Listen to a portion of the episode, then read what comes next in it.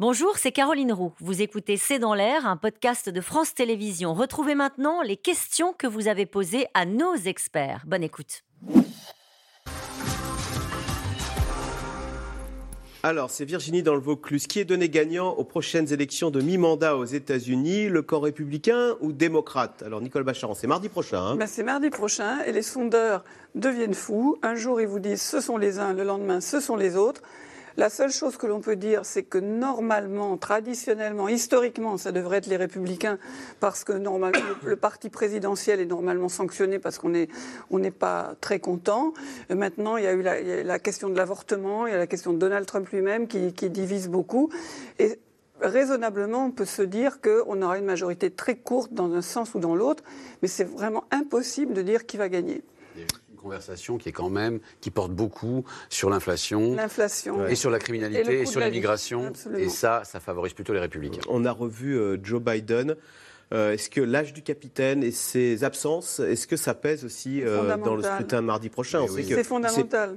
Il est, je n'irais pas du tout dire qu'il n'a plus ses facultés, mais on voit que c'est un homme vraiment fatigué et qu'il n'incarne pas l'avenir. Et vous avez une majorité d'électeurs démocrates qui souhaitent qu'il ne se représente pas pour des, pour des raisons euh, évidentes. Et ce qui a été tout à fait remarquable dans, dans la campagne qui va se terminer donc euh, mardi euh, prochain, c'est que les candidats démocrates ne souhaitent pas que, ah que Joe Biden vienne dans les meetings. Ils demandent Barack Obama, ils demandent Jill Biden, son épouse, mais pas Joe Biden. Il est à 42% de popularité. Et c'est pas bon pour le prochain résultat aux législatives. Oui. Oui, un, aspect de sa politique est, très positif. Le problème, c'est que la plupart des Américains ne tiennent pas réellement compte, en tout cas dans l'isoloir de cela, c'est sa politique étrangère. Parce qu'au fond, dans la crise ukrainienne et dans la crise taïwanaise, pour l'instant, il est crédité, y compris d'ailleurs par beaucoup de républicains modérés, euh, d'une politique et d'une stature euh, tout à fait remarquable. Mais on a dit comme vous le disiez, on vote pour l'inflation, pas pour euh, les résultats on a dit beaucoup de mal tout à l'heure ensemble du Parti républicain, on a eu raison. Mais on pourrait dire au moins autant de mal du Parti démocrate, hein, qui franchement n'est pas capable de susciter des Alors, candidats, même une nouvelle génération. Eh ben justement, Marianne en Gironde, encore les mêmes candidats. Pourquoi n'y a-t-il pas de nouvelles personnes qui se présentent? Ils n'ont pas des, jeunes eh C'est le problème. Alors, là, pour le coup, je refais le, lien avec le Brésil. Euh, franchement, euh, le Parti des travailleurs, qui, qui, est un parti qui a remporté plusieurs fois les élections, qui est un parti qui a été aussi euh, convaincu de corruption. Euh, il ne faut pas oublier que dans, si, euh, si Lula a fait 580 jours de prison, c'est en grande partie non pas pour sa corruption à lui, d'ailleurs qui a été invalidée par la, Cour suprême, mais parce que son parti, lui, pour le coup, a été convaincu de corruption. Il y a eu un moment d'un État pété, Parti des travailleurs, et ça n'a pas été joli à regarder. Dilma Rousseff a dû abandonner le pouvoir en 2016, non pas soupçonné personnellement de corruption, mais tout simplement entraîné par les scandales de corruption au sein du PT, du Parti des travailleurs. De la même manière, il est dangereux et, et compliqué de voir qu'un parti aussi important, d'une démocratie aussi importante, ne soit capable que de susciter un, un, candidat de 77 ans qui se présente pour la troisième fois. Euh, je, veux bien croire que Lula est le président de, toutes les premières, mais c'est reste quand même un vieux monsieur. Alors justement, on parlait de la succession et de jeunes candidats, euh, euh, Nicole Bacharan, Anne-Claude dans l'Essonne. La Constitution américaine permet-elle que Barack Obama se représente en 2024 Non, non. c'est deux mandats euh, terminé. Terminé. Alors c'est vrai que je sais qu'en France, certains fantasment sur un troisième mandat d'Emmanuel Macron après qu'il ait laissé passer son tour. Euh, voudrait revenir en 2032 peut-être, mais aux États-Unis, c'est impossible. Juliette Dumont, c'est Frédéric dans le Maine-et-Loire. La passation du pouvoir est prévue dans deux mois au Brésil.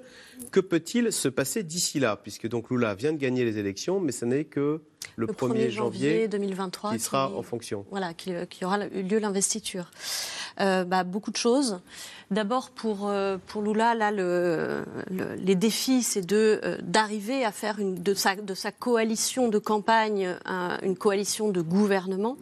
Et ça, ça va être assez compliqué parce que vous disiez que Lula était allié à des partis très à gauche, mais il est surtout allié à des partis euh, très de centre droit. Son vice-président, c'est quand même Gérald Altmin, qui est du centre droit.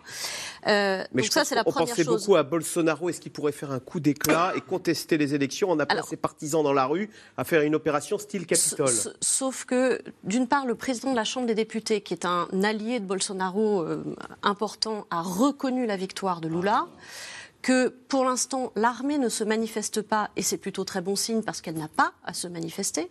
Et comme vous le disiez tout à l'heure, les militaires n'ont pas intérêt. Le, scrutin, effectivement, comme l'a dit Joe Biden, euh, a été propre. Les, urnes électroniques ont fonctionné. Euh, tout a été, enfin, propre, on va dire. Euh, il y a eu des achats de voix, etc. Mais dans l'ensemble, c'est propre. et les militaires sont les garants de la Constitution et de l'ordre. Si le tribunal supérieur électoral, la Cour suprême et le président des États-Unis disent les élections sont propres, les militaires ne peuvent pas contester. Et ils n'ont aucun intérêt à le faire, d'une part pour leur image, ils incarnent la loi et l'ordre, mais aussi parce que de toute façon, ils ont déjà tout obtenu de Bolsonaro. Il y a 3000 militaires dans la haute fonction euh, fédérale brésilienne. C'est plus que pendant la dictature militaire. Question de Bérangère dans le Puy-de-Dôme. À part la dévastation de la forêt amazonienne, quel est le bilan de Jair Bolsonaro? On parle d'un bilan catastrophique. Qu'a-t-il fait de catastrophique euh, Je pense que c'est la question un peu en dessous de, Bérangère, euh, à part cette fameuse déforestation? Bah, la lamination de toutes les lois euh, de protection sociale, la coupe des crédits de la culture, de l'éducation, de la recherche, des universités, euh, la coupe des crédits euh, notamment pour lutter contre les violences faites aux femmes, la coupe des crédits pour la santé. Euh, Avec le je, COVID. je, je, continue. La gestion, du, COVID. Mais c'est toute la recherche publique brésilienne qui est bonne. Je rappelle que le Brésil exportait des médicaments antirétroviraux pour le VIH en, en, Afrique. C'est un, un produit qui produit des médicaments et qui n'a pas été capable de produire des vaccins. Euh, et par ailleurs, la destruction des institutions et de l'état de droit. C'est l'impunité totale et c'est la libéralisation des armes. Le pays, l'un des pays les plus violents au monde, mais c'était déjà le cas avant, hein, où il y a le plus de. Oui, il y a 60 000, à peu près 60 000 euh, homicides volontaires euh, par an. En France, c'est 700, donc on, fait, on, voit bien la différence. Et la France n'est pas mille fois euh, plus, petite. plus petite que le Brésil, ou 100 fois plus petite que le Brésil. moi, j'insisterai sur, sur, les, sur les Amérindiens, parce que c'est vraiment la partie, c'est vraiment euh, s'attaquer aux Amérindiens en Brésil, c'est-à-dire s'attaquer aux institutions qui les protègent, aux terres qui, qui, leur sont attribuées, aux gens qui, sont, qui travaillent autour. C'est vraiment à la fois symbolique et particulièrement, euh, euh, j'allais dire dégueulasse, mais enfin, particulièrement ah bah, violent, particulièrement difficile. Or, c'est vraiment un, un, de ces points saillants il a vraiment décidé de s'attaquer bille en tête pour des intérêts économiques, mais aussi pour des intérêts symboliques aux Amérindiens. C'était C'est dans l'air, un podcast de France Télévisions. Alors s'il vous a plu, n'hésitez pas à vous abonner. Vous pouvez également retrouver les replays de C'est dans l'air en vidéo sur France.tv.